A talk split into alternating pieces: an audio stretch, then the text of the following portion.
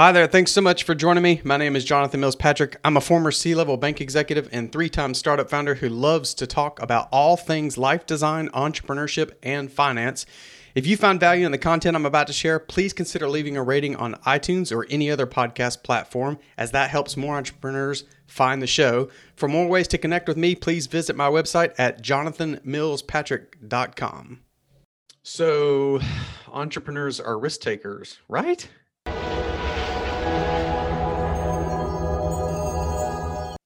Hi, guys. Thanks so much for joining me.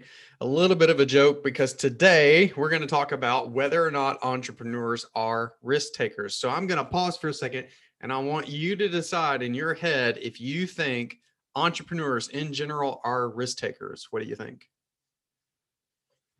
So the truth is, there are all types of entrepreneurs, and some of them take risks and some of them don't. You have some that are fly by the seat of their pants. That saying sort of means that they just wing it. They just go with it. They just do whatever. They don't really think things through. They just sort of make it happen. And there are others that are more calculated entrepreneurs and more calculated when it comes to taking risks. Now, when you're risking things, you can be risking all kinds of things. The main three three that I see entrepreneurs risking is obviously money. They can invest their money into their business, but they also invest their energy and time. So you are risking losing those things. I'm risking right now the time that I'm losing making this video, but I think it's worthwhile. So as an entrepreneur, you can risk all types of things money, energy, time, assets, friendships. Sometimes entrepreneurs take risks in being entrepreneurial and they risk friendships that they have. Maybe their friends don't get that they are an entrepreneur. Maybe they don't want to talk about business when they get together. And the entrepreneur always wants to talk about business. So you are risking all kinds of things when you decide to be entrepreneurial.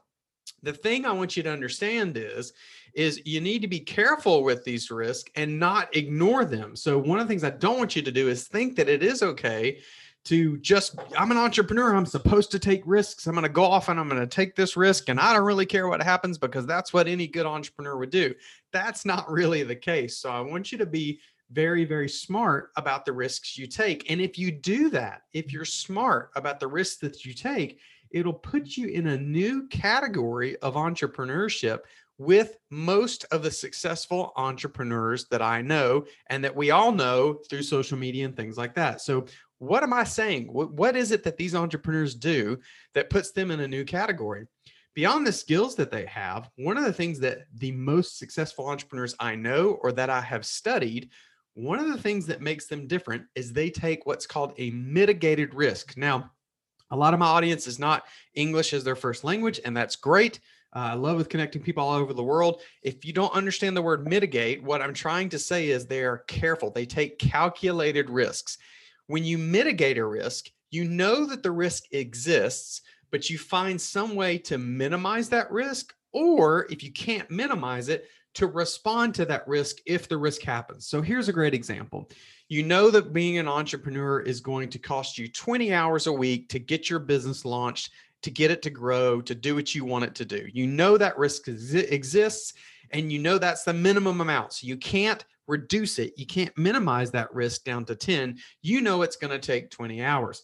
Well, what do you do to mitigate that risk? Well, you might set aside for yourself, uh, you might decide to do this for 90 days. And then to mitigate that risk, you might decide that after that, you'll do an audit of the success you've had and you will then mitigate or set aside more time for your personal life if things aren't going the way you want you might know that it's going to cost you $10,000 to build that social media app that you want to do.